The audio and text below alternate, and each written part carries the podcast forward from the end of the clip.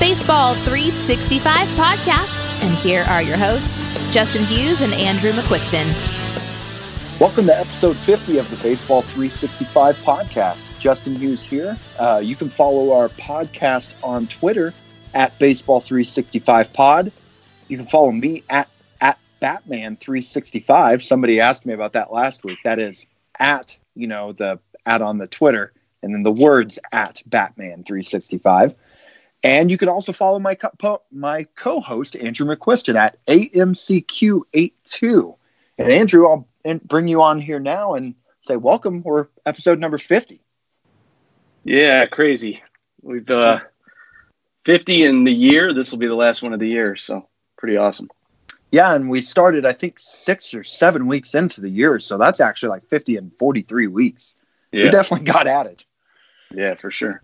Now, you mentioned this. I don't know if you wanted me to say this here or not, but since I just brought up your Twitter at AMCQ82, one of your goals this next year, you said, is to tweet more, right? Yeah, I just I, I kind of want to start doing it. I haven't. I'm not too involved with Twitter, but we'll see. hey, it's okay. Either you're going to do it, and that's awesome, or you're going to be like the other 95% of Americans who make a New Year's resolution and then quit about a weekend. Yeah. So yeah. I'm actually I'm actually I'm actually on there quite a bit. I just don't tweet really, but we'll see going forward. I mean, I'm on Facebook a lot. Just haven't never been haven't ever been a Twitter guy, but maybe that'll change. So tonight is a special podcast where we're going to have a guest. And Andrew, do you know how many guests we've had so far this year in 50 episodes? I think this is our second or third? Number three. Three. We had Tim early on, and then we had, oh my gosh, I just blanked on his name.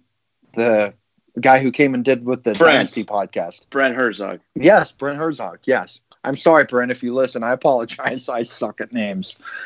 And um, so, but our number three is going to be Chris Winder, our buddy who plays in Rotomasters 2 with us. And he's set up a draft and hold league for us to play in, and we just completed that draft a week ago. And well, Andrew, you didn't participate, so he's going to be conducting the interview with Andrew is going to be conducting the interview with Chris and I, asking our thoughts on making the decisions. So, Chris, are you should be on by now? Are you here? Yeah. Thanks hey, for having me, guys. Yeah, happy to have you, man, and happy you set this league up for us. I think it's going to be a lot of. It was a lot of fun to go through a draft process, especially this early in the off season. Yeah, it was like December. I'm like, what are we gonna do? If I sit around doing nothing, I'm gonna end up making trades. I regret my dynasty league. So I was like, hey, let's do a draft and hold. I think you've been pretty quiet in the Dynasty League format and Rotomasters 2 this offseason, haven't you? Yeah, one of my goals. I feel like I make trades just to make trades, and it kind of bites me in the rear. So now I'm like, let me just sit back and kind of let things play out, see how things go, and be a little more quiet and then try to pounce when I see an opportunity or try to play it slow. Yeah.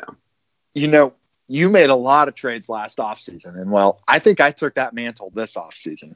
I've been trying to trade anybody and everybody, it seemed like, for the first two months. It's kind of quiet now for me, but I think you and I switched roles because I was pretty quiet last offseason and then got busy this one.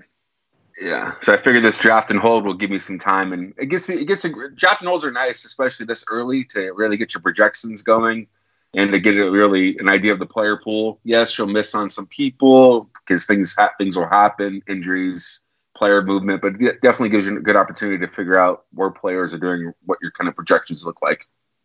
I couldn't agree more. Having never done a draft and hold this early, I loved that I did it this early. It had me looking into things a little more than I, or a little earlier than I normally am. But um, just wanted to ask you a couple questions, considering first time on with you. Um, tell us a little about yourself. Where do you live? What do you do? Married? Kids? Yeah, so I live out in San Ramon. It's about 30 minutes east of Oakland, San Francisco. Okay. I'm a big Giants fan. Grew up in the peninsula.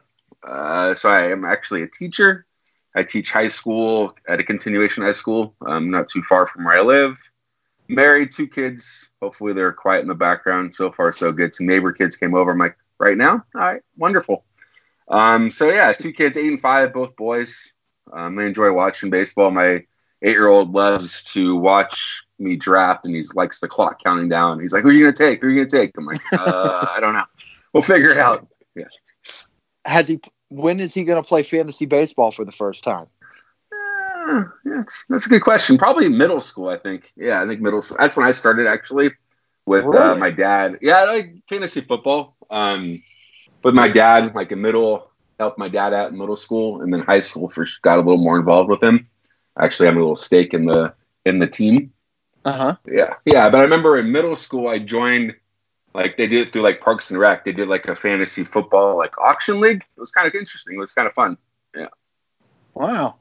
Well, that's cool. You man, you started early. I didn't start until I was like 18, 19, 20. What about you, Andrew? I don't remember. Yours was you, um, you weren't too early either. Uh, 16 or 17, I think, somewhere in there. Okay. So still younger than me. Um, Chris, how many leagues did you play in this past year? Yeah, I was counting them up when you asked me that. Um, so last year I played in 11, but I only I counted as nine and a half because, as you guys know, or Ken and I, we count drafting holds as half a leagues. Yes. So it was yeah. um, three dynasty, a keeper, four redrafts, and three drafting holds. So ended up being about nine and a half. that's a good. That's a good way to, to count them because they are kind of like it's such low maintenance. It's like a half.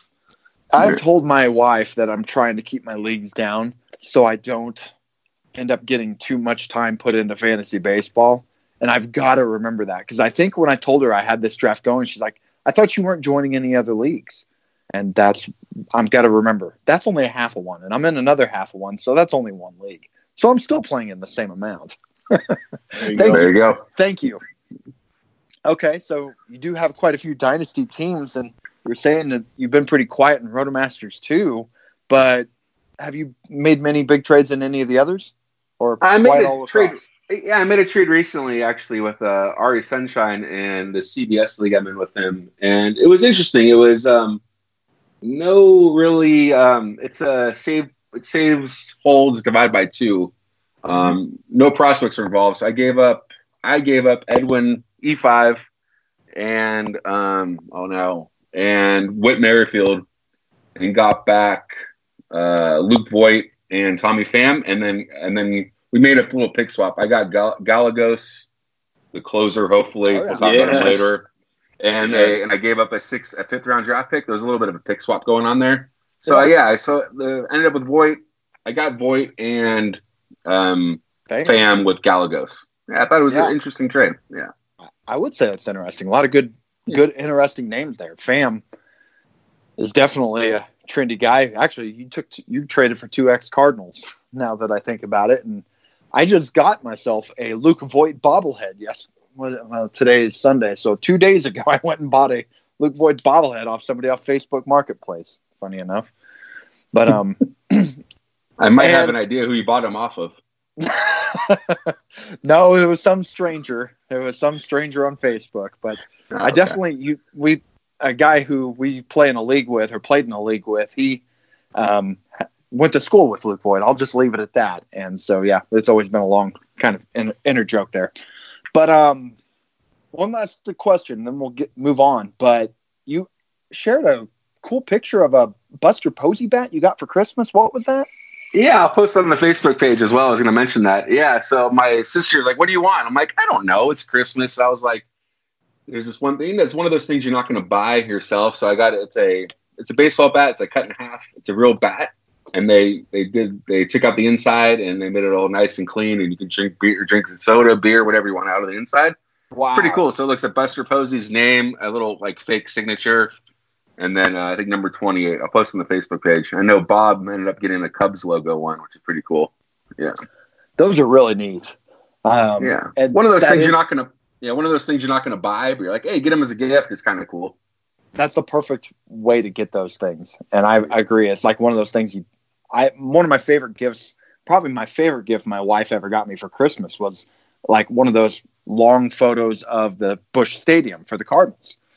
And it's one of those things I probably would never would have bought myself, but I've always she's said uh, every time you stop in a store and you see one of those, you just stop and stare at it. So I knew I had to get you one eventually.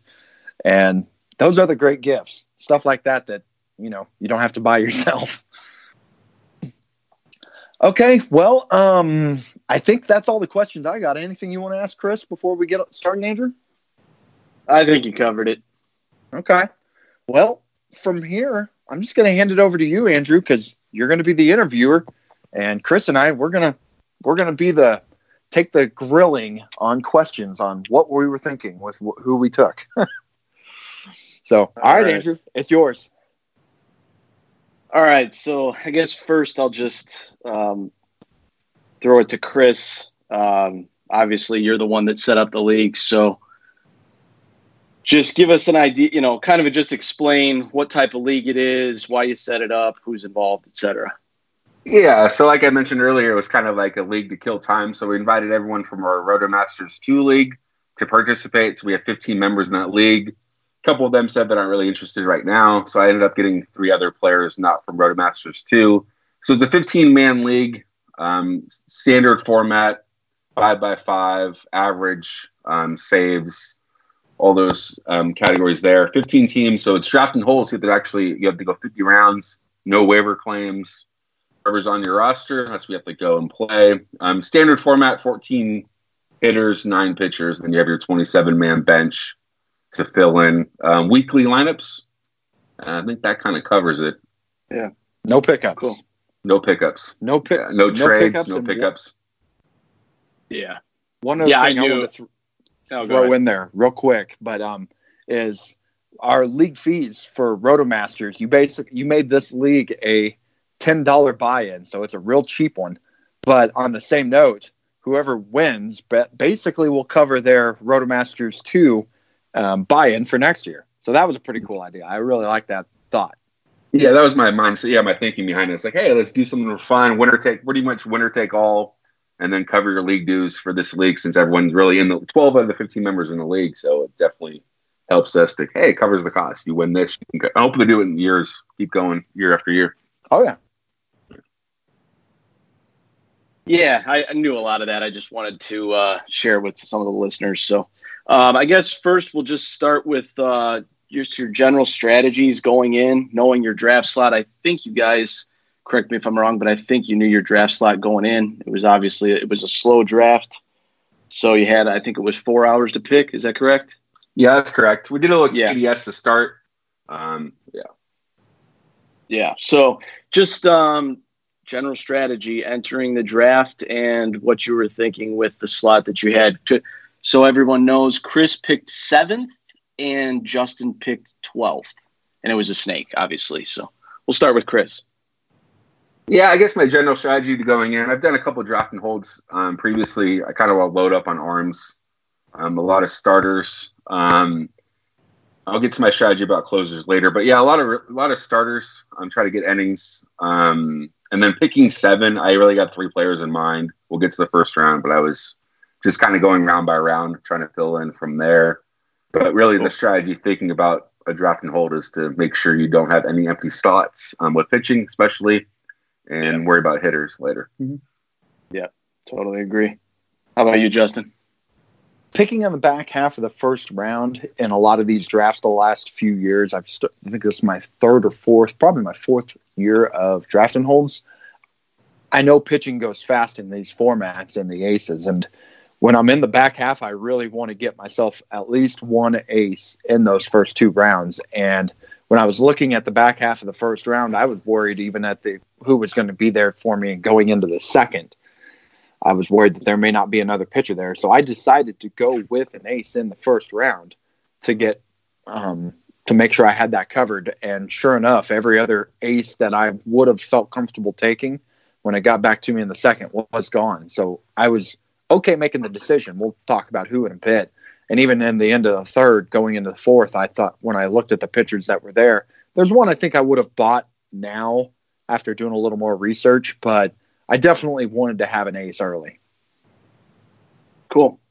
So what I'm going to do is uh, I'm just going to read through the picks round by round, probably for the few first four or five rounds, and then after that we'll just kind of go through who these guys took and kind of their uh, thought process with each pick or that set of picks, I guess you could say.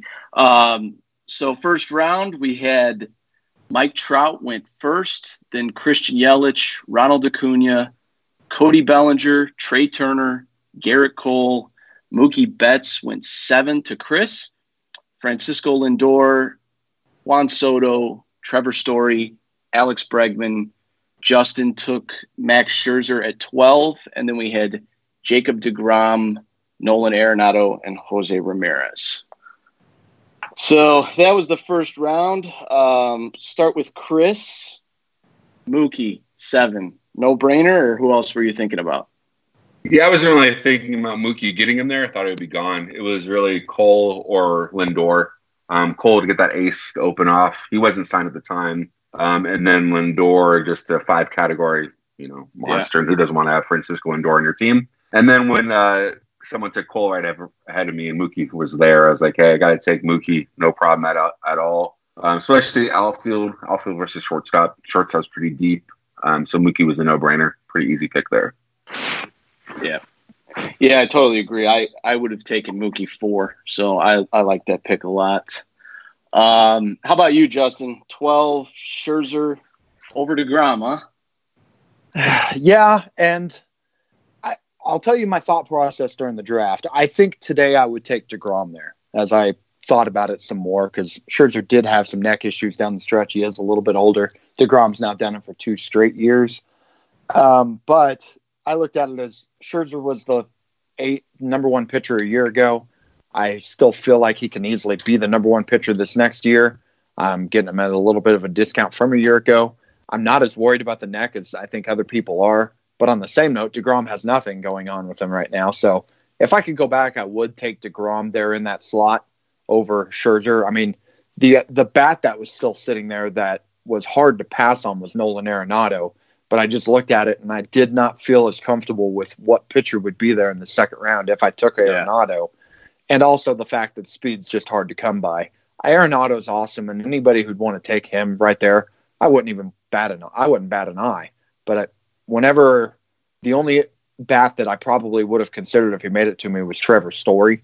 I mean, I'm not realistically thinking the other guys that went in front of him were going to get to me, and I would have considered Story if he had been there. But nope, I went I went with the arm.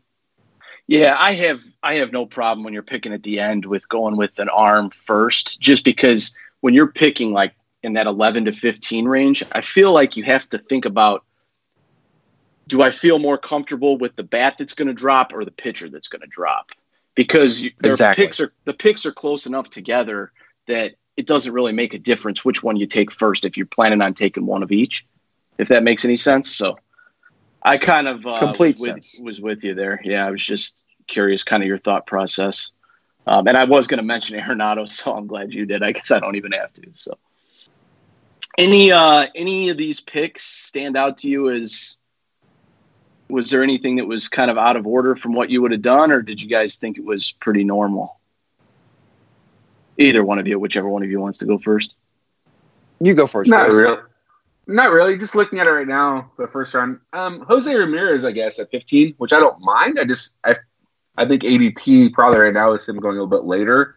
Um, but I have no problem with the pick at all, obviously. But um, since he was going, you know, top three the year before, um, no, not really. Yeah, pretty yeah. clean first round. Ramirez yeah. was going to be the guy I brought up. I think that's a bit early. I mean, it could pay out just fine. I mean, he was the best hitter in baseball there in July and August before that season-ending injury. But I thought that uh, the, he was also absolutely frustrating for the previous full, about full calendar year. So I don't think I'd be willing to go with him there. And honestly, my Scherzer pick's probably the only other one that I think raised some eyebrows. I know some, but I was talking with Lucas Beery, and I think he was like eh, he was telling me, and he's like, I, would be out on him. I don't think it, I don't think he'd take him in the mid second until the mid mid to late second. And I know there are a lot of people that feel that way. So I think those are the two eyebrow raisers of the draft. Yeah, obviously, when you're picking on the end, Ramirez, if he's your guy, it's like you got to take him there. So, but I get what yep. you're saying too. It's okay. So we'll go into round two, and um, on the end, the uh, 15th guy that took Ramirez took Walker Buehler. Then it went Freddie Freeman, Justin Verlander. Justin took Fernando Tatis Jr. Then it went Aaron Judge, Rafael Devers, Bryce Harper, Anthony Rendon. Chris took JD Martinez. And following that was Yordan Alvarez, Pete Alonso, Stephen Strasburg, Gleyber Torres, Jack Flaherty, and Javi Baez. Back to the uh, first pick, the guy that took Trout. Uh, start with Justin here. Tatis at 19. Uh, explain explain why and who else you were kind of looking at there. Honestly, I wasn't looking at many other people. The guys who went after him, Aaron Judge and Bryce Harper, I do like, and they and two, one and three picks later, those were the bats that I would have considered there also. But Tatis with the speed, I, I think we've talked about this a couple times this offseason already, so I'm not going to go too long. But he, you know, we've talked about the batting average risk with that batting average on balls in play being so dang high last year. But even if he hits 260, as long as he's healthy, which I don't look at any of his injuries last year and think that those are something to be concerned about going forward. Even if he's hitting, two, even if he hits 260, he might go 30 30, 20 30 20, something like that. And that's just hard to find in fantasy baseball at this point. So I'm just going with that and seeing where the batting average can play itself out, and I'll worry about that going moving down the line. Chris, give us your opinion on this Tatis pick. Yeah, I like it. Five category, or I guess four and a four and a half of the batting average. I like Tatis there, um, yeah. just because you get some speed and whatnot. No, no problem with that at all. And just so you know, Chris, it's okay if you end up at some point hating one of my picks. I'm not gonna. I'm not yeah, gonna be offended. I'll probably never have you back, but I won't be offended. nah, I don't mind the piece there. yeah, I was telling Justin, I I'm fine with it. I there will be people that don't like it, but the ceiling's really high with him, so it's pretty appropriate spot if you want him. I think. Uh, and I'm a hypocrite. Go, I, before we go any further, I am a hypocrite because two months ago I was one of the people saying there's no way I could justify taking him there. My mind changed on it. That's okay to have your mind change, right? That's what the off season's for. Yeah, exactly. Chris, JD Martinez, how do you feel about him entering this year? And uh, was filling outfield early a strategy, starting with Betts and JD? I wasn't thinking about positions there. I was hoping Harper would fall. Um, I was just looking at getting the best bat. Um, JD JD Martinez, he played a lot of games. I was looking at that 150 games and 146 in the past two years. I'm just looking for someone with a high average, really trying to get an average base there, just because I know it might hit me later. A lot of home runs, um, just a lot of counting stats. And I don't mind going two yeah. players on the same team. They're gonna, you know, they're gonna drive each other in and have a good year yeah, he's been remarkably consistent. So, I yeah, another player. No yeah, another player him. going like what was he going last year? Top five, seven? So yeah, right getting, in there. Yeah.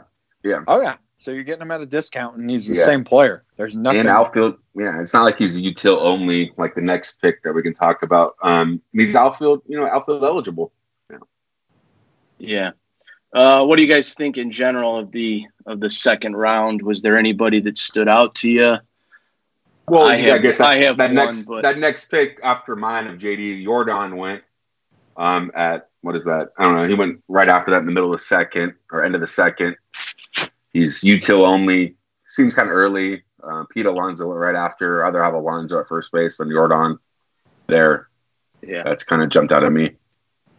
Yeah, yeah. I've kind of I've kind of said that Yordan this year. I, I love Yordan. I have him in Rotomasters three. I got him in like the eighth round. Obviously, it exploded, and he's great. But I've kind of said this year, I think if I was writing a column on my guys that I'm just not taking in redraft, he'd be the cover boy. I just can't do it when you can get Nelson Cruz later, as we'll we'll get to him. But you know, it's just it's like Yordan's ceiling is what Nelson Cruz just does every single season. Yep, at least to me. So, and I learned something in um, something I kind of take with me in football, actually, and I'm going to try to apply it more to baseball. You know, take think of someone that was not kind of even kind of the waiver wire, like Yordan kind of pops. You don't want to take him in the first couple rounds. Those guys usually you're not gonna you're not gonna pay off. And yeah, you know the same thing can say with Pete Alonso. He's going you know the 27th, 30th round. You never know what's gonna happen there. You know maybe it's different, but I something I learned in football. You know, it's just kind of one of those things. Ed, those guys that you found on the waiver wire are not going to be you're not going to gain a profit from the next year. How huge of a difference is there really in projections for next year with Edwin Encarnacion and Pete Alonso? Uh, not uh, much. I don't. Yeah, maybe I, more home runs for Alonso. I worry about I think, Edwin.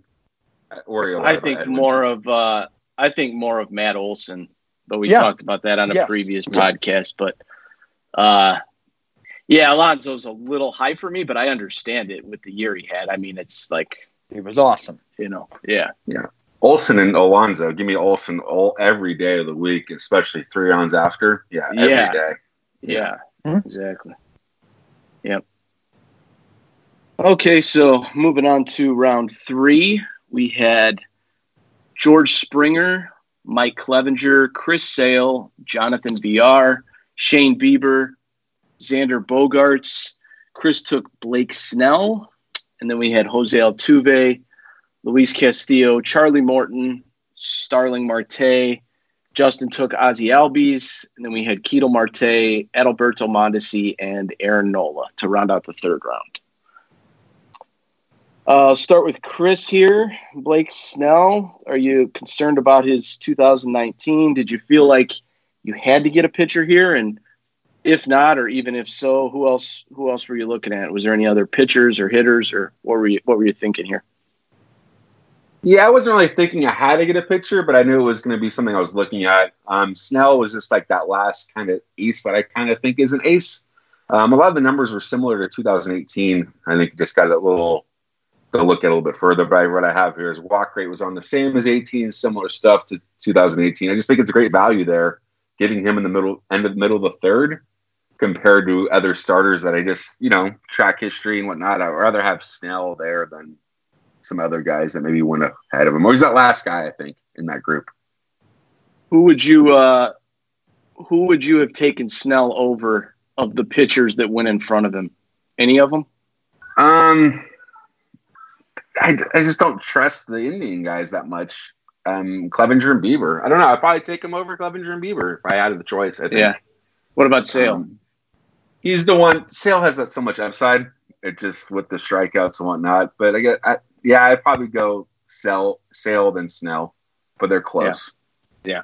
yeah, yeah, yeah. They went in front. I was just, I was just curious.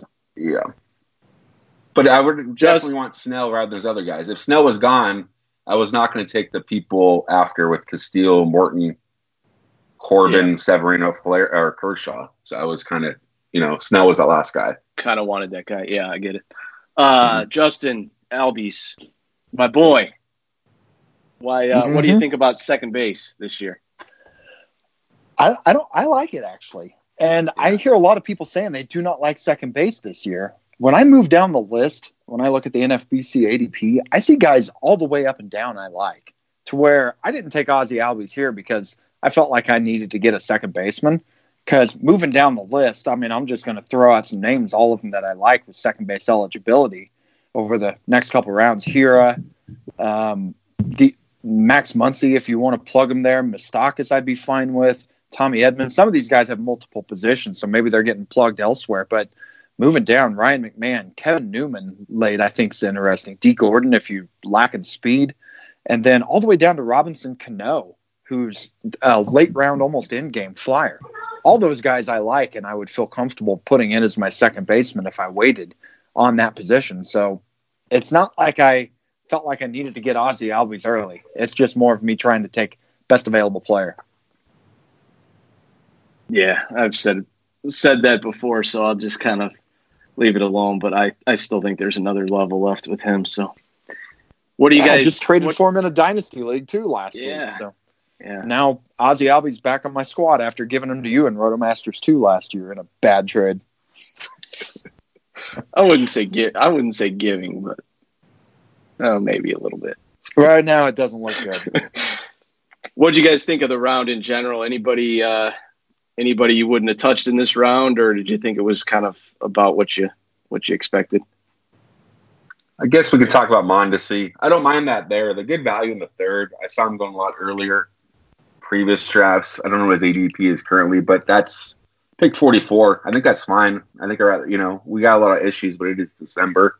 You know, if he misses a month, you're still okay with what he can do. Yeah. No, I, yeah. yeah I really, I like, um, I like Mondesi and Corbin, who we'll get to as part of the construction with uh, with their team, with Benny and Ryan's team, getting Arenado and Freeman. It just yes. you need the steals and you need the pitching, so it it kind of just fit. I've I've always been kind of a little bit of a Mondesi hater, but I like it for their team for sure.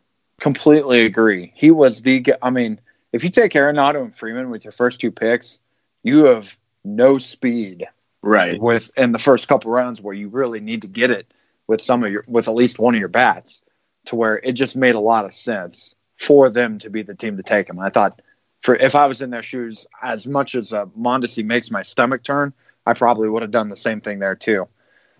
Uh, I've been vocal about not liking Chris Sale. I just I don't think I'm in on him. I it's I the risk in that arm and the performance last year I makes me squirmish, but I also had a share of him last year, so that may be why. As compared to me taking a couple rounds later, one of the other arms that kind of had a similar deal. Um, Bieber, I don't love him either. Coming off the big season, going as early as he did. Um, Ketel Marte again. I I don't really feel great about taking guys off of big breakouts if they've not been performing before then. And yeah. I can't do Mar- I can't do Ketel Marte this year. Not at 43 overall. No way. No, I just no. can't. There's a couple thoughts I had.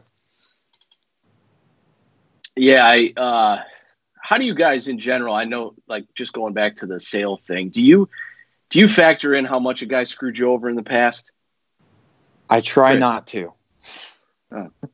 I'll, yeah, since tough. I just jumped in, I try not to, but it doesn't always work out that way. I mean, there are guys I really like this year that screwed over owners last year that I'm in on because of the price. But yeah. here I am with Sale, but I just it's not as much performance if it, it's elbow with me that has me worried. Performance was bad, but the I the dip velocity of the elbow and then there's no resolution. They just shut him down and now and we don't know what's going on. He's cleared, but I think the fact that he had dip velocity all and nothing was done, I, I that's why I'm staying away. What about you, Chris? You factor it in or? Not really. I don't really look in that. I really, when thinking about that one, that question, I really just kick myself on the butt, like dynasty trades, but I need to work on those things. You just see a dynasty league counselor and not ag- agonize over trades I made in the past and how players are performing now. Juan Soto. Yeah. Hey, I, I I can actually get right back in. I can have that same feeling now. You and I both share that. We've traded Juan Soto in that league, and both of them are le- trades we wish we could take back. Yeah, I tell you, I I try not to think about what the guy did previous. You know, if I if I if I drafted a guy in round five last year and he was terrible, I feel like sometimes I look at it and I'm like, oh, now he's going in round 16. I'm in again. You yeah. know, like I want him again. Yep. You know, I'm going to double mm-hmm. down. But Good it logic. is hard.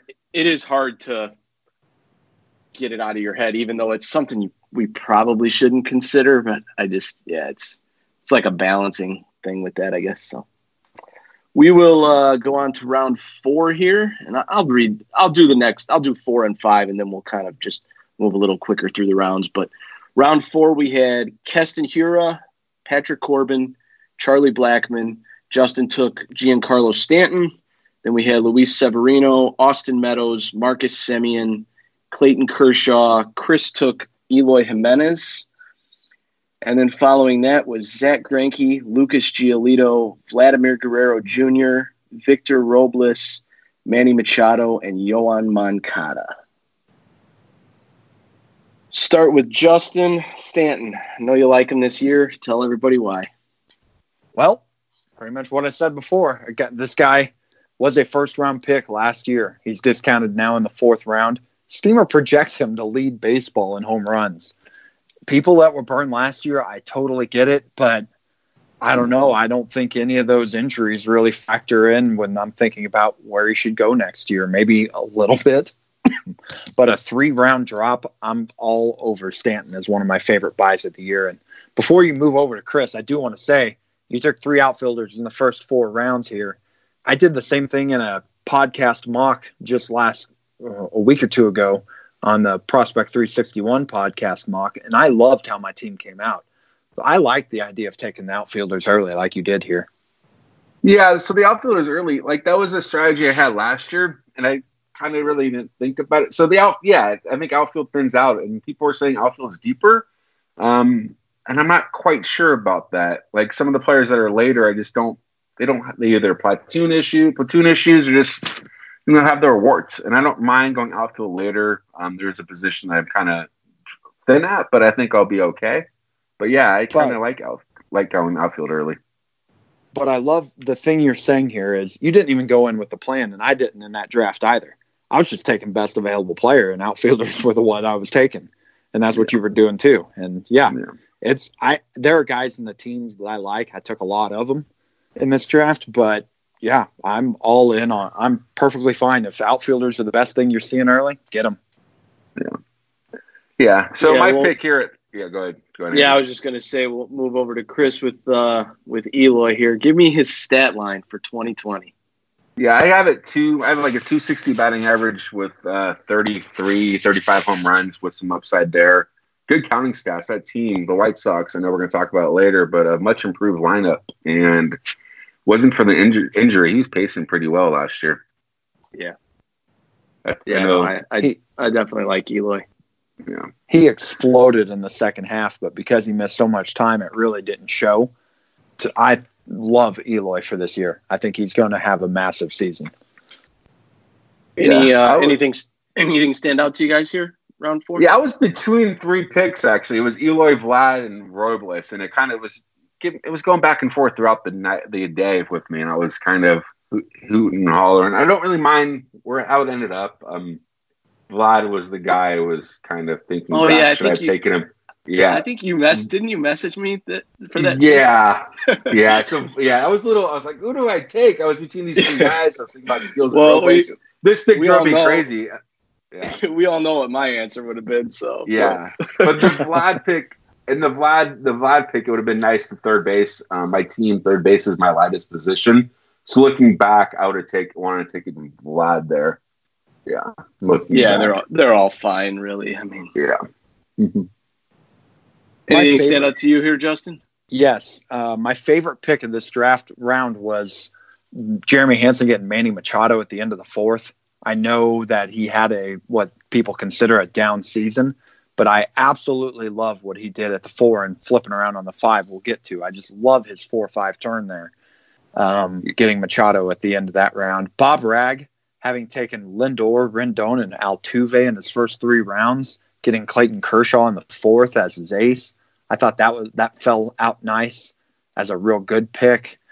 Um, Corbin, I early on wasn't really in on, but after some stats that you gave on the podcast recently about Corbin, I definitely love him in the fourth round for Benny and Benny Jimmy James with his um, three bats that he took early.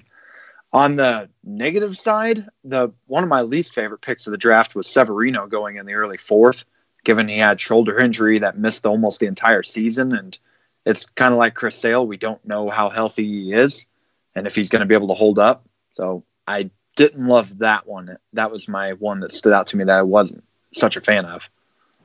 Yeah, Severino scares me. I I feel like his price this year is has really none of the downside baked in. I don't man, it's scary to me. I can't touch him here at all. I like a lot. I like what Bob has done with his first four picks a lot. Like you said, Lindor, Rendon, Altuve. I don't love Kershaw as your ace, but I mean he's obviously still really good. So yeah, I think yes. his start is really good. I like it. He's not the ace he was three years ago. He's much more of a mid to low starting pitcher one, I would say at this point. Maybe I mean there are some people that might even have him as a two. I don't know exactly where he is on the ranks right now. I don't even remember, but he's more pushing, I think, towards low end one, high end two than he is the ace that he was. But he's still a steady pitcher when he's out there.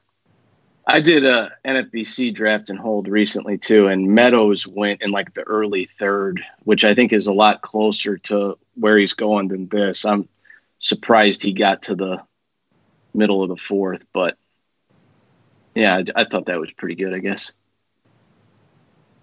Yeah, those are my two favorite picks: the Machado pick and the Meadows pick. I love Manny Machado this year.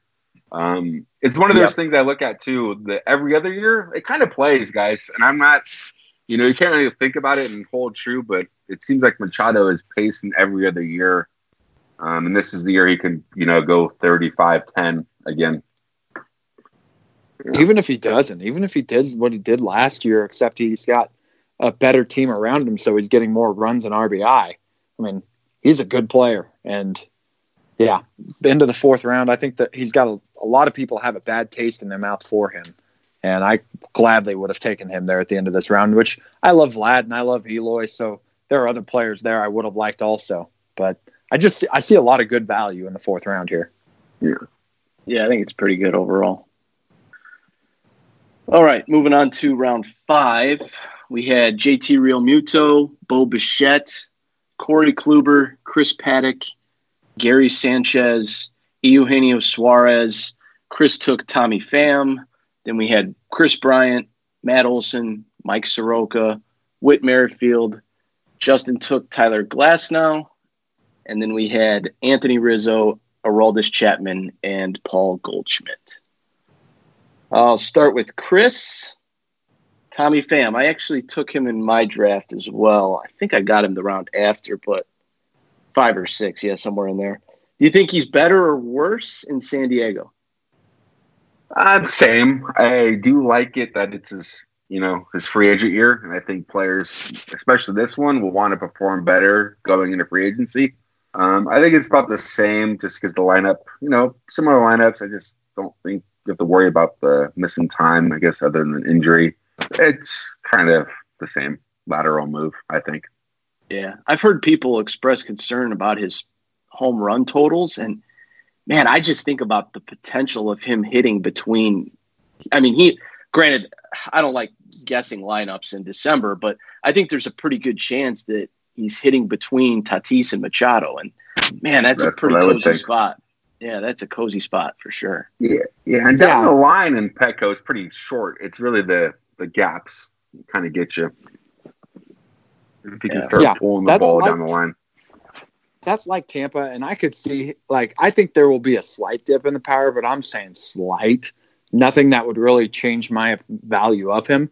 And the thing people are not remembering with uh, thinking about with him, and I don't know if this applies for the last year or two, but I know in the last couple years, San Diego has been very liberal on the base paths. They they run a lot, yeah. And he could be running more this year. I could see him getting more like tw- up, upper 20s, pushing 30 steals as compared to where he's been. I would actually am up the stock on the on the steals going into this year. Yeah, it wouldn't surprise me. Uh, Justin, Tyler Glasnow, late round five. Uh, how many innings do you think he'll pitch, and do you feel good with him as your SP two? Yes, I will say that this go, pretty much goes right in the face of everything I said about Chris Sale. The one difference I'll say between Sale and Severino is Glasnow came back, and Severino did too, but he missed so much time. Glasnow came back at the end of the season and looked dominant there at the end of the year and going into the, the October. He looked really good. And I'm not as worried about him. There is risk there because, again, I mean, it, I can't sit here and tell you that it wouldn't shock me if he had Tommy John surgery after because he had the elbow scares last year. But this is a chance I'm taking. He was the possibly the best pitcher in baseball there for the first six weeks, or right there with some of these other guys. And I just decided this is going to be a spot where I shoot for the moon with him, to where yeah, I could easily see this one blowing up in my face, but I'm taking the shot on. Yeah, it's it's going to be one of those that's a it's going to go one way or the other. I could, if you told me at the end of the year he was a top five pitcher, I, I wouldn't even be surprised. I mean, the innings may keep him from being that, but per inning, he could be as good as anybody. So, be honest, Chris. What are your thoughts on that one? I like Glasnow this year. Um, you know, it's going to be innings limit, but you know, wins should be there and a lot of strikeouts. I didn't um, answer yeah. your question. Uh, 170 innings. I'll just say he stays healthy and throws 170. Under. I don't. Yeah, I I'm not saying I would project it, but I'm sitting there. Yeah. How many? I'm I, that might be hopeful talking. I don't think. I, I don't know if he's healthy. I don't think they're going to be shutting him down. It's kind of like the Walker Buehler statement last year, but you have me wondering now that I've asked this what his innings total was before last year. Pulling I think, it up. I think I would I would take the under on 172. Okay, yeah, I would too. But, but I look 111. I yeah, I think I think he'll be in like the 150 range somewhere in there. He threw 150 in 2017, and then he threw those, 111. Yeah, those 150 could be absolutely electric. So yep, I mean that's there's not as many guys going, you know, 200 plus these days. It seems so. Anything uh, stick out to you from this round? Uh, Matt Olson, you know, great pick there in round five. I love that. Yeah. Man, I love that. And catchers too. Two catcher league. I don't mind round five. I'm gonna get them. I'm gonna get them. Two of them went. Yeah. Mm-hmm. The pick I don't like is Kluber. That was before the trade. Um, yeah. But I know Cam Cam loves Kluber. Um, he's got Kluber Sale, which boom or bust right there. Yeah, I was I was going to bring that up. That is uh take some stones to do that, I tell you. That's a strong stomach, but it could be a really weak stomach by June if things go wrong. Uh, my favorite pick, or one of them, goes back to Hanson on this turn. I said I loved Manny Machado, and then three picks later, he took Bo Bichette. And I think Bo Bichette's not going as high as he probably should be in these drafts so far yep. early on. I to- Lo- totally agree. Love Bo Bichette. Love Rizzo in the sixth. I just think he's a lot of steady production. Matt Olson, I love. Kris Bryant, I love. I like Chris's Tommy Pham pick, and yeah, Gary Sanchez, I really like. And the going in the fifth round, making a move on him, I think about the right time to do it, and love to get him. Cool. All right, should we move to? uh I think I'm gonna. We're just gonna go through these next set of rounds here, and I'm not going to read them all off, but um, I'll probably just read your guys' picks off if that that works. Yeah, you're the host. Uh, six, six through ten. So round six through ten, Chris took Nelson Cruz in round six, Abreu in round seven, McNeil in round eight.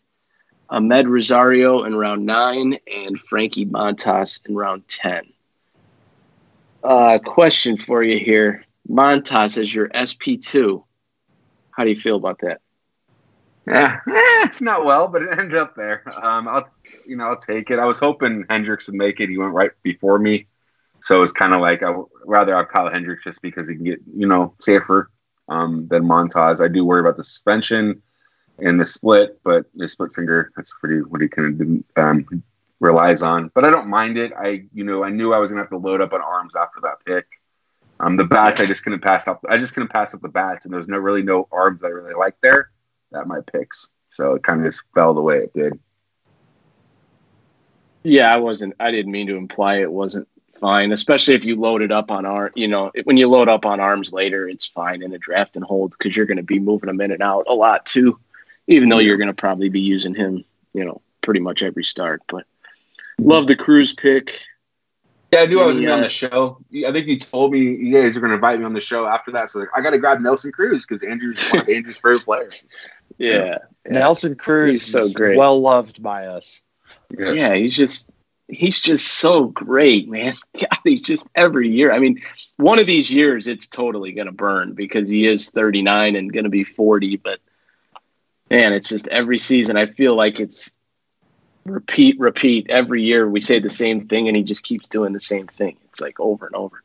And I'm a big Jose Abreu fan. He's also one of my favorite um, values this year. So I love that.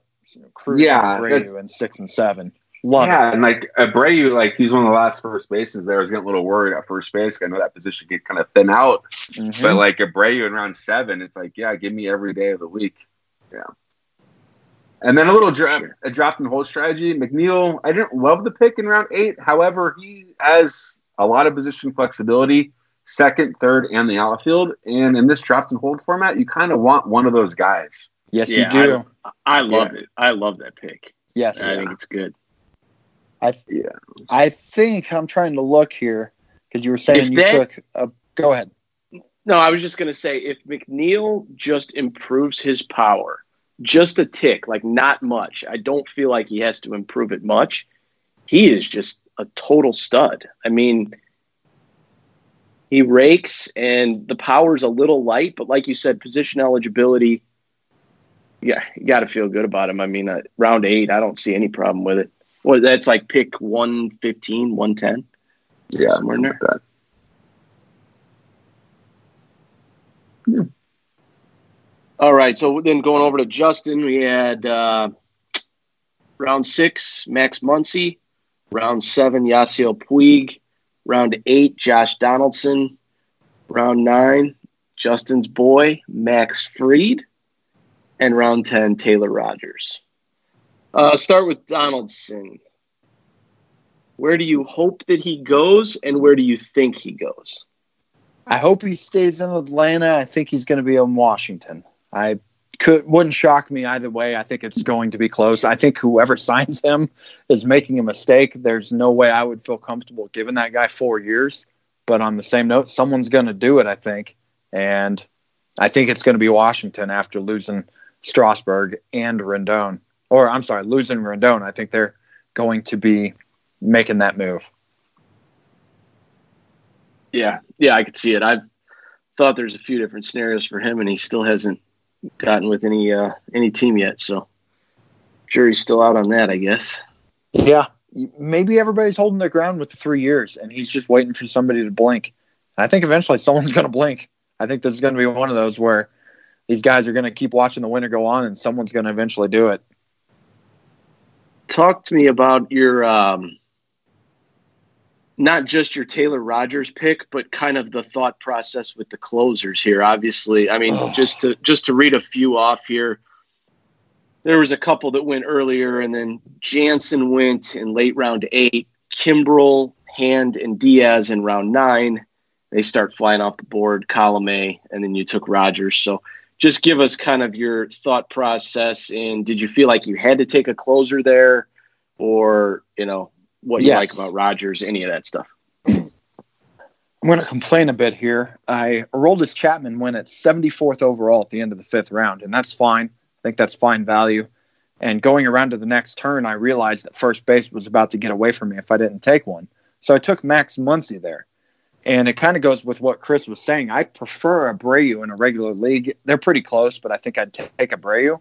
But in a draft and hold, I went for the three position eligibility that Muncy provides over the slightly better stats I I would project out of Abreu. I mean, it's close. And in doing that, I thought I was giving up on Osuna because it was Osuna or a first baseman there. And then Osuna just kept falling. And the pick before me, he goes in the seventh oh, round. Yeah. Yeah, and that was that. the worst snipe of this draft. I was furious just because I thought he was actually going to make it to me and he went. So then at that point, I'm like, okay, there's no closures I want in this at this point. So I left it for a couple rounds, and then they started jumping, and I was like, well, I'm going to get Rogers here, who again at this point, I, there there's nobody that you feel incredibly safe about. Rogers was really good last year, and I went on and grabbed a couple of his handcuffs as the draft went on, but I, d- I, d- I don't love taking that pick there. It was one of my least favorite picks I made. What do you uh, What do you guys think of kind of these rounds six through ten? Was there anything that jumped out at you, or you know, like, didn't like? Start with uh, start with Chris. Nothing really jumping out at me. Um, no, go ahead, uh, Justin, if you have anything. No, you go first. I've got stuff, but you go first. No, go ahead. I don't have anything. I don't really see anything jumping out of right now. okay. Um, I didn't even talk playing about chi- playing the game of chicken. Yeah. I, I love Fried. I've already been long talking about that as one of my favorite values as an SP3. I actually traded him for him in the Dynasty League a couple days ago, too. After mentioning him on last week's episode, I'm like, you know what? I should be at least trying to trade for him if I'm telling people they should be trading, trading for him. And I was successful. But picks other people made that I highlighted that I really liked Carlos Correa going all the way at pick 93 to King Do. I thought that was just fantastic value for a guy who was pacing to hit 40 home runs last year. If I mean, you can't just take a half season and say, okay, he hit 20 last year in 80 games, he's going to hit 40. But he was having a very good season around all those injuries, and I think dropping that far is good. I've already said Jose Abreu at 97 to Chris Winder, I thought was real good. Um, Hoskins to Lou at the 7 8 turn. Rhys Hoskins, kind of the that's nearing an end of a tier, and I thought that's good value. Willson Contreras at the top of the ninth to Renfro in a two catcher league. I think that's really good value also. That's four rounds after you're getting JT Realmuto and Gary Sanchez, especially Realmuto. I would definitely take Contreras four rounds later over Realmuto. Um, Lou, Lou getting Edwin Diaz at the 9 10 wheel, I thought that was really good. I will add that if I was him, I would have been trying to get some other handcuffs to him, given how volatile Diaz was last year. But that's a real good upside play right there. And then finally, my last one was Kyle Hendricks in the mid 10th by Bob. Sorry, Chris, but man, I thought that was great value too at that point. I was not looking. I mean, I took Fried. He's my guy this year, but Hendricks is incredible value and at that point. Yep. Yeah, I love I love the Hendricks pick, and I I really really like the Ramon Laureano pick in the eighth round. Mm-hmm. I don't know how that guy's going in the eighth round, but yeah, I definitely liked definitely liked both of those. And speaking of strategy, I know you touched upon that, uh, Justin, with the relief pitchers, and especially drop and hold. You have to handcuff these guys, and it's a strategy that I think it was Yoram. I think didn't he win it, Andrew? Didn't he win the yeah NFBC yeah. draft and hold championship? And I think he was on our Facebook page talking about some strategies. That's what he said he does. He just looks at a couple bullpens and gets yep. all the relievers in those two bullpens, and that's yep. how he kind of plays it he drafted uh, i remember that year looking at his team and he drafted the entire texas rangers bullpen it was like four guys and i forget which year that was who you know who it was that was the guy that emerged but i want to say it was even a couple different ones you know and then he just had the rangers closer all year but the only thing that's dangerous about that is if you don't have the guy that gets it i mean like when you guys mm-hmm. did this mm-hmm. draft when you guys did this draft, like what you said about handcuffing Diaz, Justin, it yeah. it wasn't, but it wasn't. Betances. and then Betances gets traded yeah, to them. Yeah, right. Mm-hmm. So you yeah. could sit there and handcuff Diaz all you want. Betances goes there and now and then he gets saves, and then what? Now you got a bunch of middle relievers that aren't getting saved. So you got to be a little careful. But the, in right. general, the strategy is is a good strategy, I think. As the guy who took Betances quite a bit later, I hope Diaz struggles. So moving to rounds 11 through 20, and I was going to kind of highlight the uh, closer strategy. You mentioned it briefly, but uh, notice, Chris, you got Gallegos in round 16. You think he's getting saves this year? Yeah, I do. I think uh, they want to put Carmart back in the starter role. I think Gallegos, he had a good year last year, and I think, yeah, why not him? Yeah. Yeah. And then speaking of the closer strategy again, this is a standalone league. There's not an overall. So if I miss out on some points in the elite, you know, I'm not going to get a lot of saves for an overall price. So hopefully I just can find middle of the pack and grab some relievers later to get yeah. some saves because I missed out on a lot. Yeah, I like Gallegos too. I actually uh, recently traded for him in Rotomasters three, so I feel uh, I feel good about him. I like his price right now, and I think it's just kind of a little bit under the radar. What do you? Uh, I like these Sean Murphy and Evan White picks. Talk to us about those a little bit. Yeah, so Sean Murphy, he I don't know, I know what you know. Uh, sorry, and you listen to a lot of James Anderson, and Sean Murphy is one of his guys that he's been plugging a lot in redraft leagues. Yep. He says if he's not, he has him at catcher like eight in redraft leagues, something crazy like that. He's like, if you're not taking the top 200, you're missing out. I was like, I'll grab a share then. Um, you know, it's kind of that spot. I think he has a job in Oakland. He's a good framer. They like it. They like his bat. He got some time last year. I like the Sean Murphy pick there um, as my C1, a late C1 there. You can get kind of get. And then the Evan White, um, he just signed that contract there for Seattle. I think he'll win the job going out, um, starting job every day good average. Good middle power, and just he might chip in some steals, which is kind of underrated there at first base.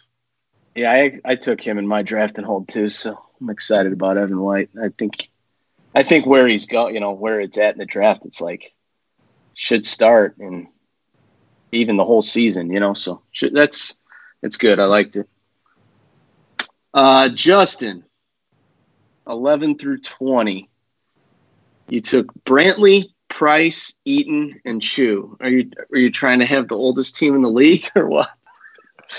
Playing like it's 2012. um, really, I just for the record, for the record, real quick, I like I like those picks, so I'm just messing with you. But yeah, I definitely and if you even go, this was 11 through 20. Yadi Molina, Yan Gomes, uh, even moving down there, even some more old guys. I Hosmer, really, Cano, Hamels. Yeah, going a little further, there are definitely more. yeah. I'm t- I was looking for floor guys and just taking what the board was giving me, not really being an uber aggressive on the kids. I, I was seeing guys taking all these prospects early that I just I don't feel as great about as early as they were going. I know I did want to get um, Dylan Carlson. I was hoping to get him around 15 to 18, and he went earlier than I was hoping, the earlier than I'd be willing to take him.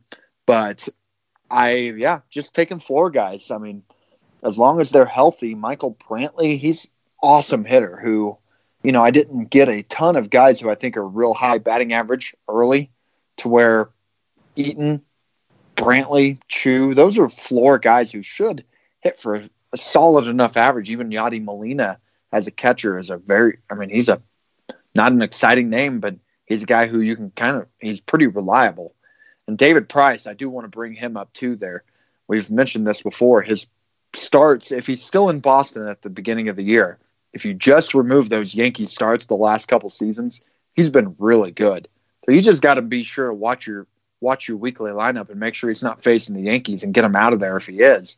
And he's a real good pitcher to where I was thrilled to get him as a number three as late as I did. Yeah, yeah, I thought the I thought those were good picks. Like I said, I just had to mess with you a little bit because we were we were actually laughing during the draft about you're like I got the oldest team in history. so any if only uh, I could have gotten Nelson Cruz. Yeah. Sorry about that. Yeah. any uh, any picks from these rounds that you guys really like or didn't like? I just I I got to touch on one here. Love you, John Calvagno, but Jarred Kelenic in round 15 of draft and hold is absolutely insane. I got him in mine in round 44, just to give an idea on an FBC. and I, w- I was telling Justin it was in like the 30s, and I was like, I'm still not even tempted because I just don't know when he's going to come up. I mean, I guess if we get close to the season and he signs some kind of extension and you know anything can happen. But for just taking what we know right now man round 15 is just crazy to me. Don't you guys agree? Yeah he took a couple of those shots with pl- guys that i'm like i even garrett hampson moving up in the eighth round. I'm like didn't we see this play out last year? I'm not saying garrett hampson won't get playing time but the risk is there that he won't. And just and a guy like kelenic getting him when we may not see him i mean is it a guarantee that we see him play this year? No, not no. to me. No. I don't feel that way. No, I don't think it's a guarantee. I mean, I think we probably will. Yes. But if I had to guess, I'd say July, August, it, probably at best. And how I, great is he? Is he worth a pick this early? I mean, and we're not certain that he's going to come up and be this like amazing superstar, even when he does come up. Yeah, yeah, I I like him a lot as a prospect. Do Don't get me wrong. I mean, he's a stud, but yeah, yeah, just in this format, I just wasn't a wasn't a huge fan of the pick. And I love the uh, love the Howie Kendrick pick by uh, by Crump.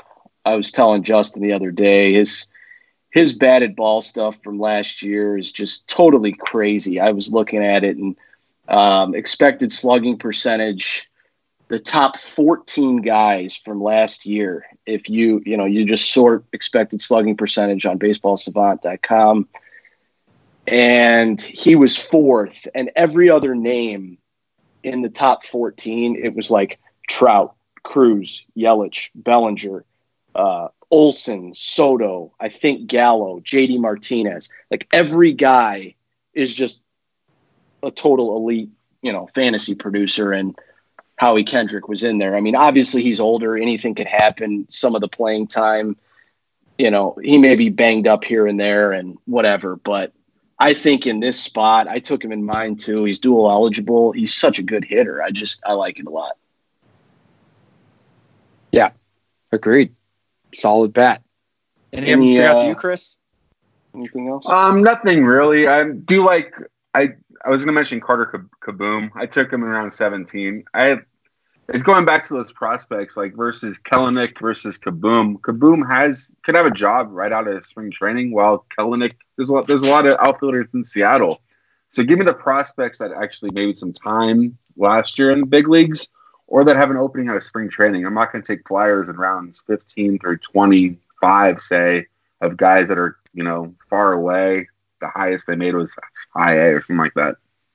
You know, keep Carter Kieboom the, the nice thing is he's got two shots at playing time. He's got third base and second base. He could be playing either one of those. To where, yeah, there's a much better chance at playing time early. Now, we also they could also sign two guys and he's down for most of the season, but we just don't know.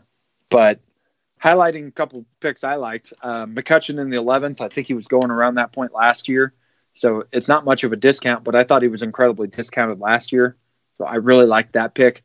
Dinelson Lamet in the 12th by uh, Benny and his sidekick, Ryan.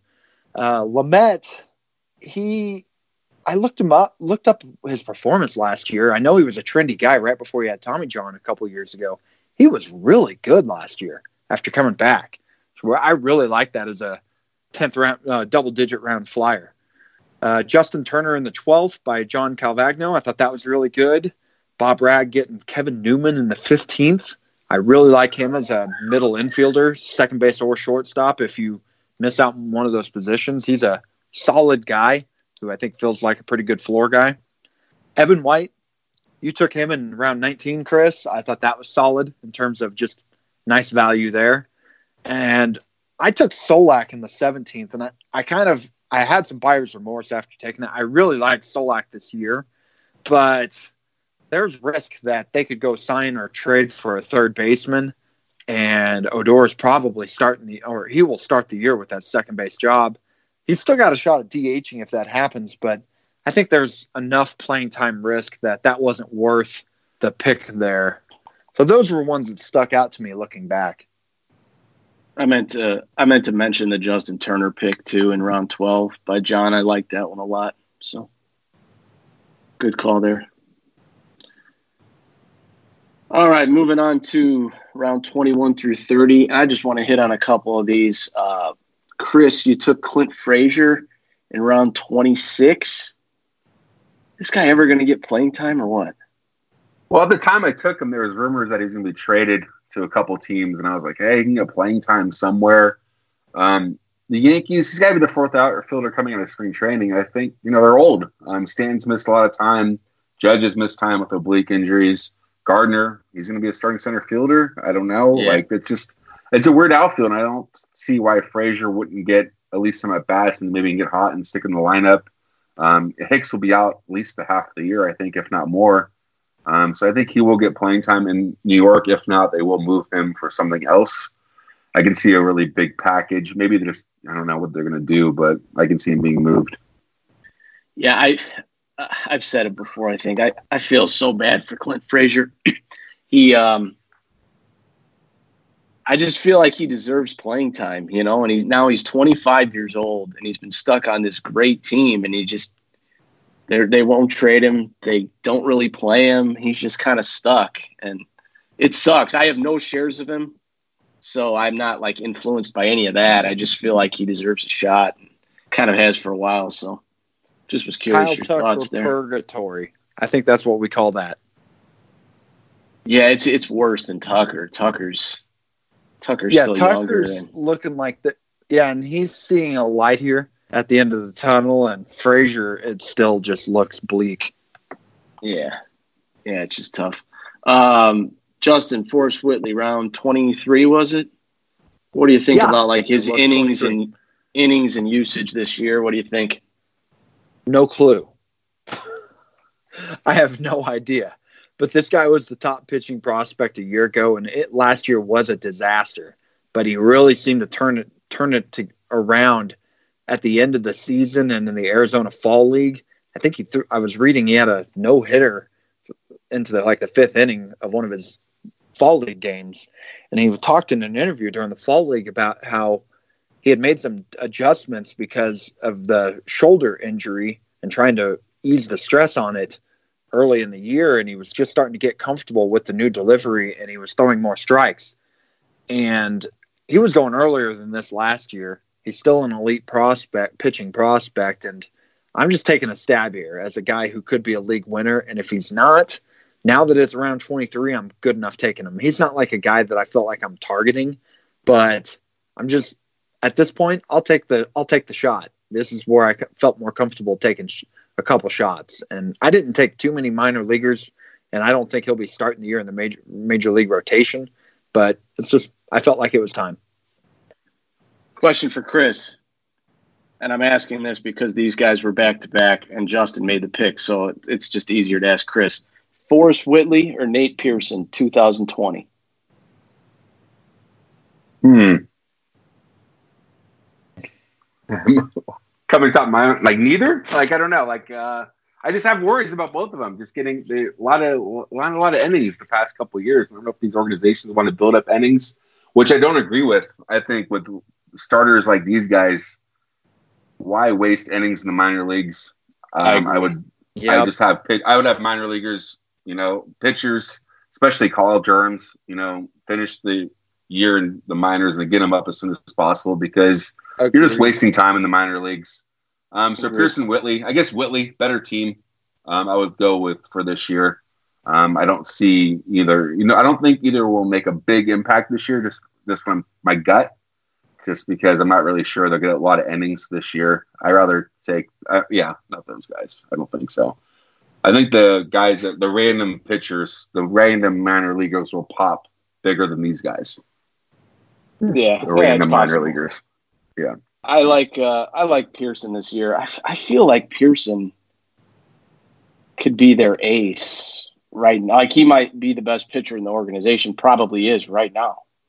Oh yes, I guess sure. I guess aside aside from they got just got Ryu. I was thinking about it before that, but yeah, I mean it wouldn't even shock me if he was like on that level. I don't know. I think he's just going to be dominant when he comes up. But what do you you want to make a board bet here, Justin, or are you not? Not no, no, no. I don't feel no. comfortable enough. Whitley versus Pearson. I could easily see it, and I have no yeah. I was Whitley. Nope. I wasn't trying to call you out. I, I just uh, I remember making the comment when you made the picks, and I just I like Pearson. So nope, I don't. I don't Logan, feel strongly Logan about Gilbert, it all, honestly, I hadn't even thought Logan, about it. Logan Gilbert went two picks ahead, and I bet she has a better year than both those guys. Ooh, really? I, I, just think he'll get. I think he'll get innings. I don't think he'll get more. That's innings. true. Yeah. yeah, it probably you know, it, probably does. It probably does ultimately come down to innings with you know whoever. And he's a strike uh-huh. Yeah, he throws. That's, yeah, he throws strikes and yeah. That's why I don't feel confident making any bet. I have no idea on innings on any of these guys. Logan Gilbert probably yeah. is the safest for it in major league innings. Seattle's been aggressive with their prospects. All right, so kind of moving towards the end here, and we'll just do. I mean, rounds thirty-one through fifty. Uh, any type of end game strategies? What were you guys kind of thinking in the later rounds, just in general? Start with uh, start with Chris.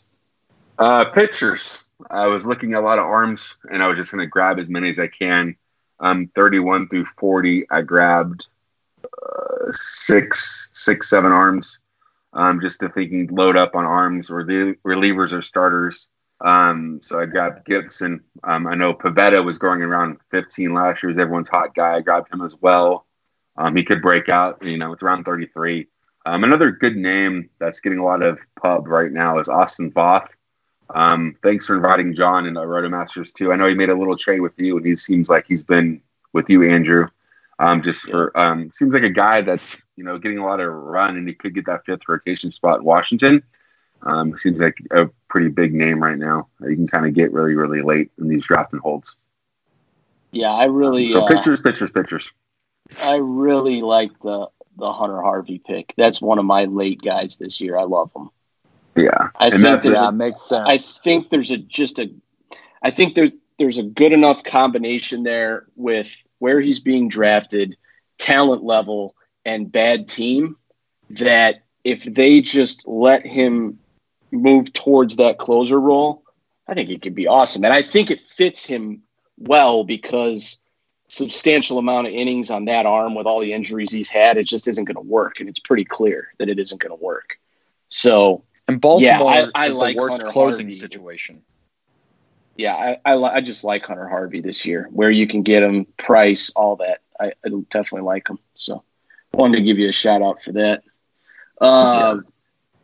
What about you, Justin? Like end game strategy? What were you thinking about it the last, you know, fifteen to twenty rounds?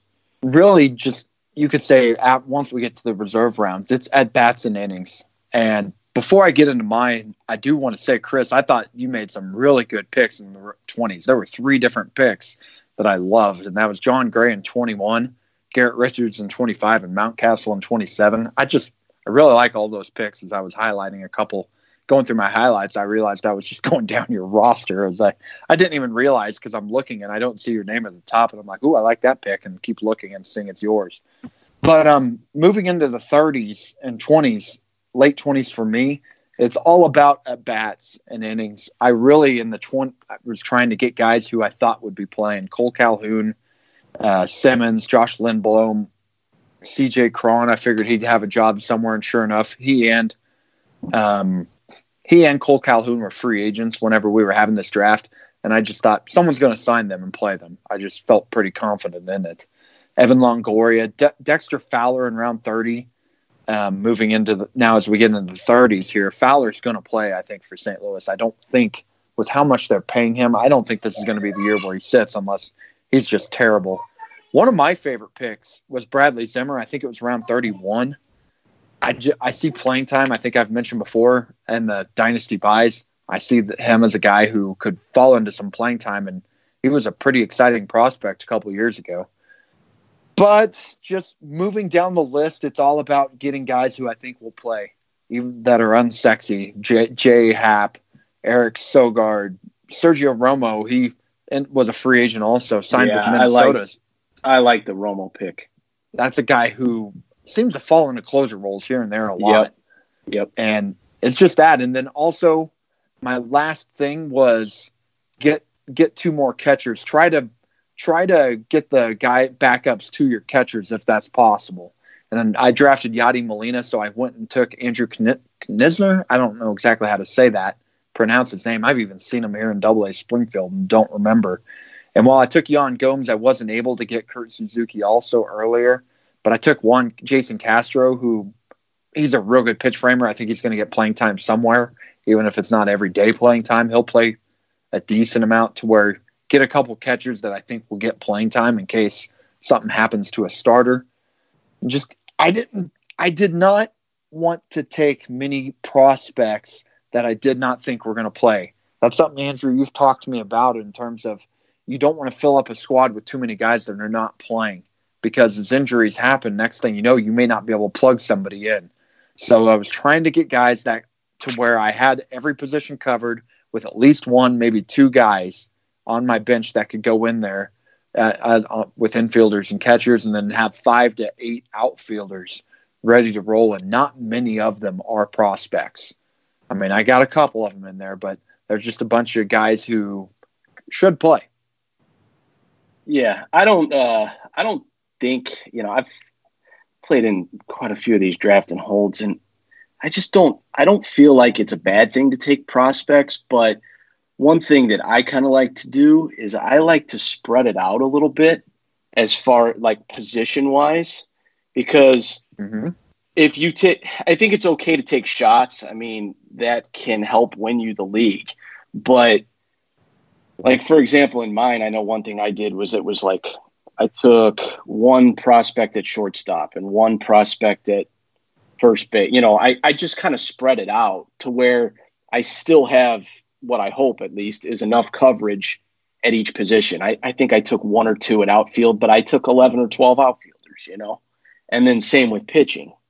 So as long as you don't take all your prospects at, you know, you don't want, you don't want to have a second baseman and then have all your backups be just prospect guys. Cause if he gets hurt, you, you have a blank at second base. So just things to kind of think about in the later rounds. And I'm always, I usually drop like kind of a little bit of a depth chart when I am doing these because you just have to have you have to have it fit at the end. You know, I think the end game mm-hmm. of these is important because you want to have enough coverage at each position, including pitcher, relievers, save potential, all that stuff, and just finding that balance. I think is pretty important. I thought you guys both did a good job.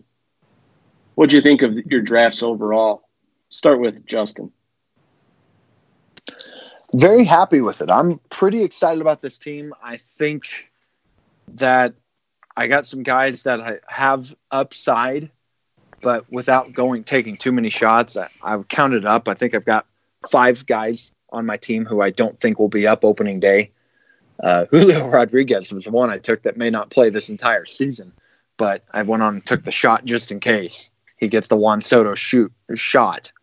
Um, but overall, I feel real good about my squad. I think I got myself more starting pitchers that I think feel safe for innings than I did last year doing the same draft. And yeah, I'm I think I've got a good mix. The only my least favorite part of my team is are the closers. Taylor Rogers, Joe Jimenez.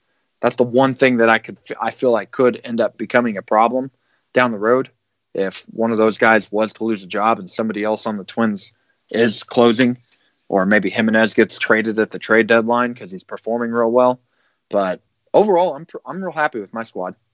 I, I just realized you have Rogers, Trevor May, and Romo. Yes, and that's pretty Romo, good. That's pretty good.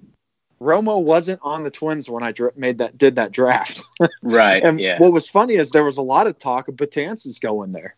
And I didn't even make that. I think that was also after the draft. I was hearing rumors. I'm like, well, I guess that would be interesting. And then Romo signed there, and there were still rumors. Betances went to the Mets, but yeah, I do have the Twins covered pretty well. Yeah, I was looking at Romo in mine around that spot. I think I took Seranthony Dominguez instead, but it was like I was definitely looking at him because he does always fall into saves. It seems like. Mm-hmm. Chris, what do you think overall of your draft, top to bottom? Yeah, I like my team overall. Um, definitely closers. I missed out a lot of them, but I think I'll be okay just with another enough arms. Um, again, going back to that prospect talk and drafting holds, is I didn't grab a lot of them. It wasn't my mind. I didn't really want to going into it. It was one of those things at bats, thinking of at bats. Even people that are going to platoon, at least you know they're going to get in there. Like I took um, Luplow for the Indians he smashes left-handed pitching. It's like okay, then I know if there's lefties in there, at least I'll get some at bats from him. Um, yeah. I only took like three. You know, Fantrax has little red dots for players that are in the minor leagues, uh, MLB, MILB eligible. I only have three of them, and those three were like in AAA that should have a shot. Paredes, Mountcastle, and there's another one, but it's gonna, okay. Yeah. I was gonna say I was gonna say I like the Paredes pick just because I think he'll get a shot. I mean, you would think it's round forty five. I mean, why why not? You know. Yeah, especially bad teams. You know, bad yeah. teams usually bring. Yeah. Yeah, I and I think I've been definitely yeah. don't get a uh, shot. And then with like rookie, like if you're gonna go young, just get the guys that have some major league experience because you know they might start the year off I got Nico Hoerner. I think he'll start the year off with the Cubs unless they make something, make a deal.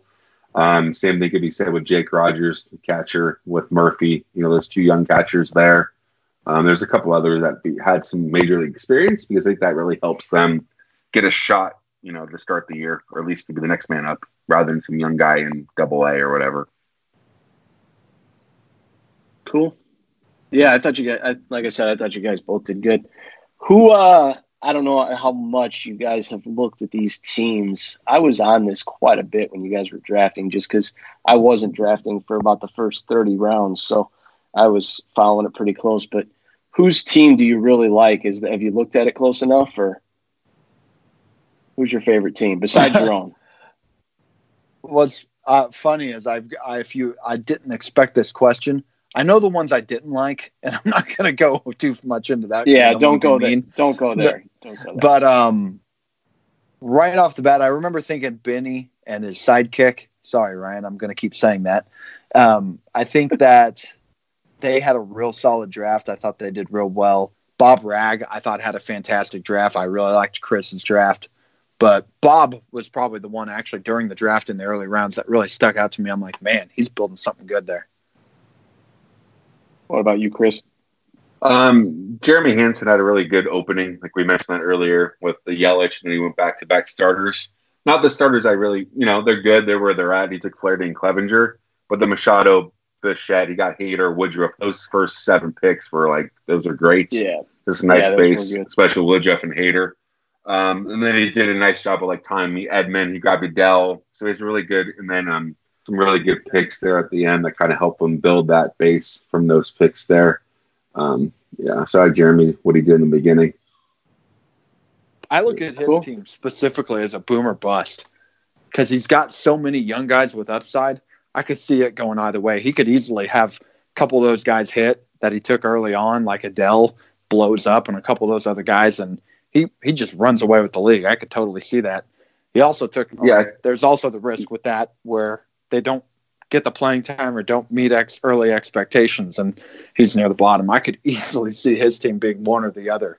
And yeah, because it's Adell, Lux, and Tucker. Sorry, yeah, it's Adell, Tucker, and Lux in those first twelve picks. He has all three of those guys. Yeah, and that could go either mm-hmm. way. And you know, in a winner take all league like this, and probably isn't a bad strategy to take. Yeah, I, I was just I was just gonna say I, I don't mind it at all, just because nobody remembers who finishes second. I mean, like anytime, yep. anytime you ever hear me on any of this stuff talk about upside or I'm going to take my shot or I'm just grabbing as much upside as I can, stuff like that. I feel like he did a lot of that. And I just don't think there's anything wrong with it. I mean, what's the worst thing that no. happens? You don't win the league, but the best thing that happens is you blow the league away. So, yeah. I, I don't have any problem with taking shots. He definitely took shots, but I, I don't have a problem with it. And that may have been a purposeful strategy. And you know what? Again, like you said, it could totally be worth the shot. This is the type of league to take that shot, where it's pretty much first place pays out, and that's it. Yep.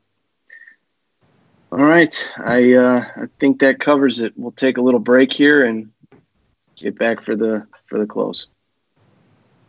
Okay, sounds good.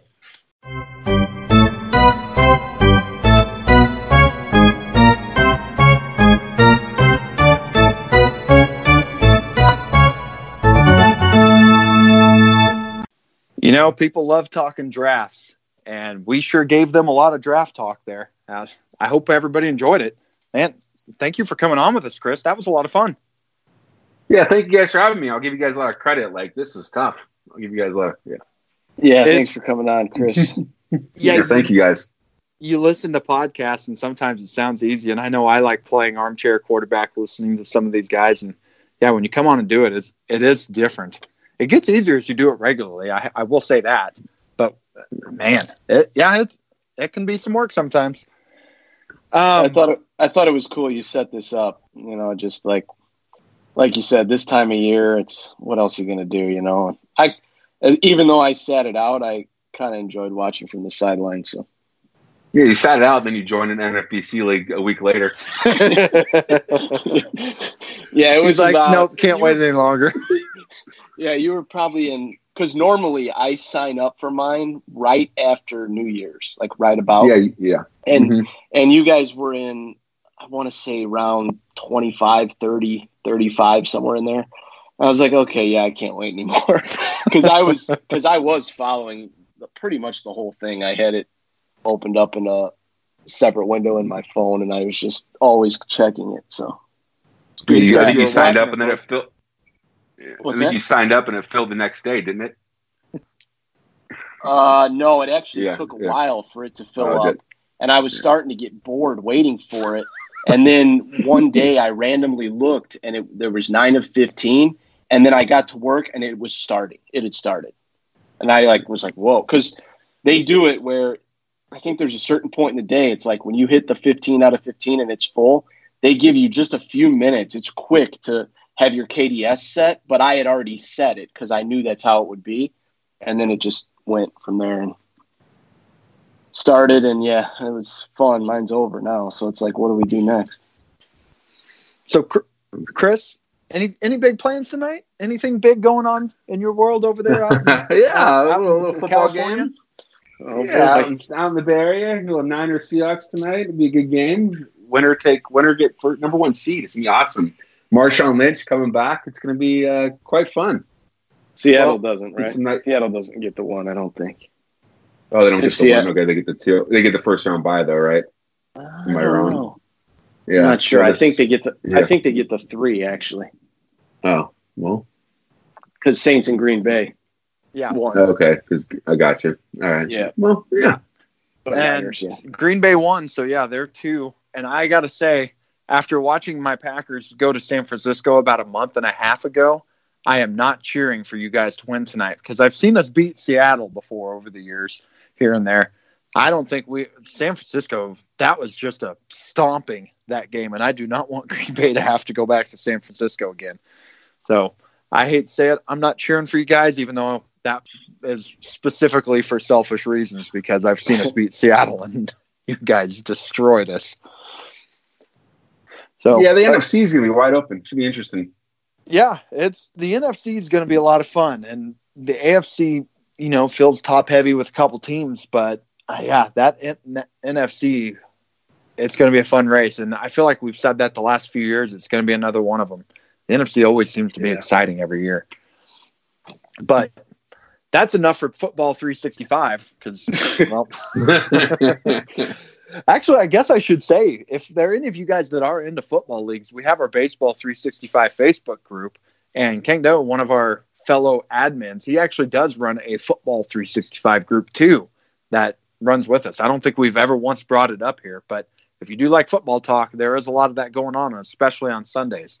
Go check it out. But Chris, anything, any other final words before we get out of here? Anything else we can? No, thank, no, no, thank you guys for having me. Happy New Year, and I enjoyed this. Thank you guys.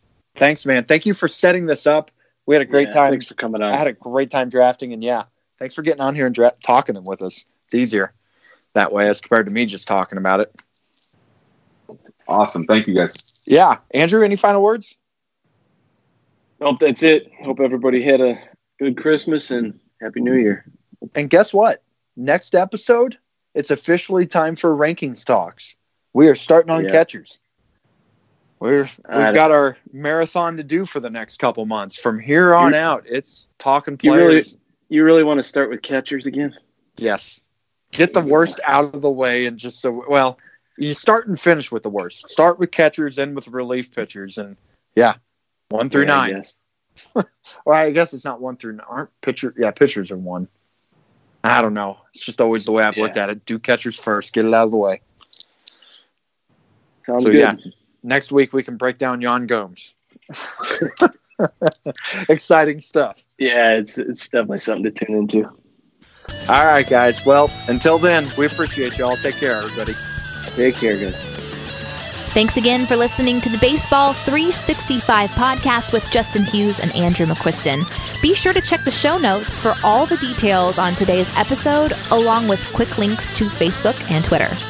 If you have a question, a comment, or a suggestion, we would love to hear from you. You can find us at the Baseball 365 Facebook group or send an email to us, baseball365pod at gmail.com. And if you like the show, take a moment, rate us on iTunes. And once again, please join the Baseball 365 community on Facebook. That's where baseball lives 365 days a year.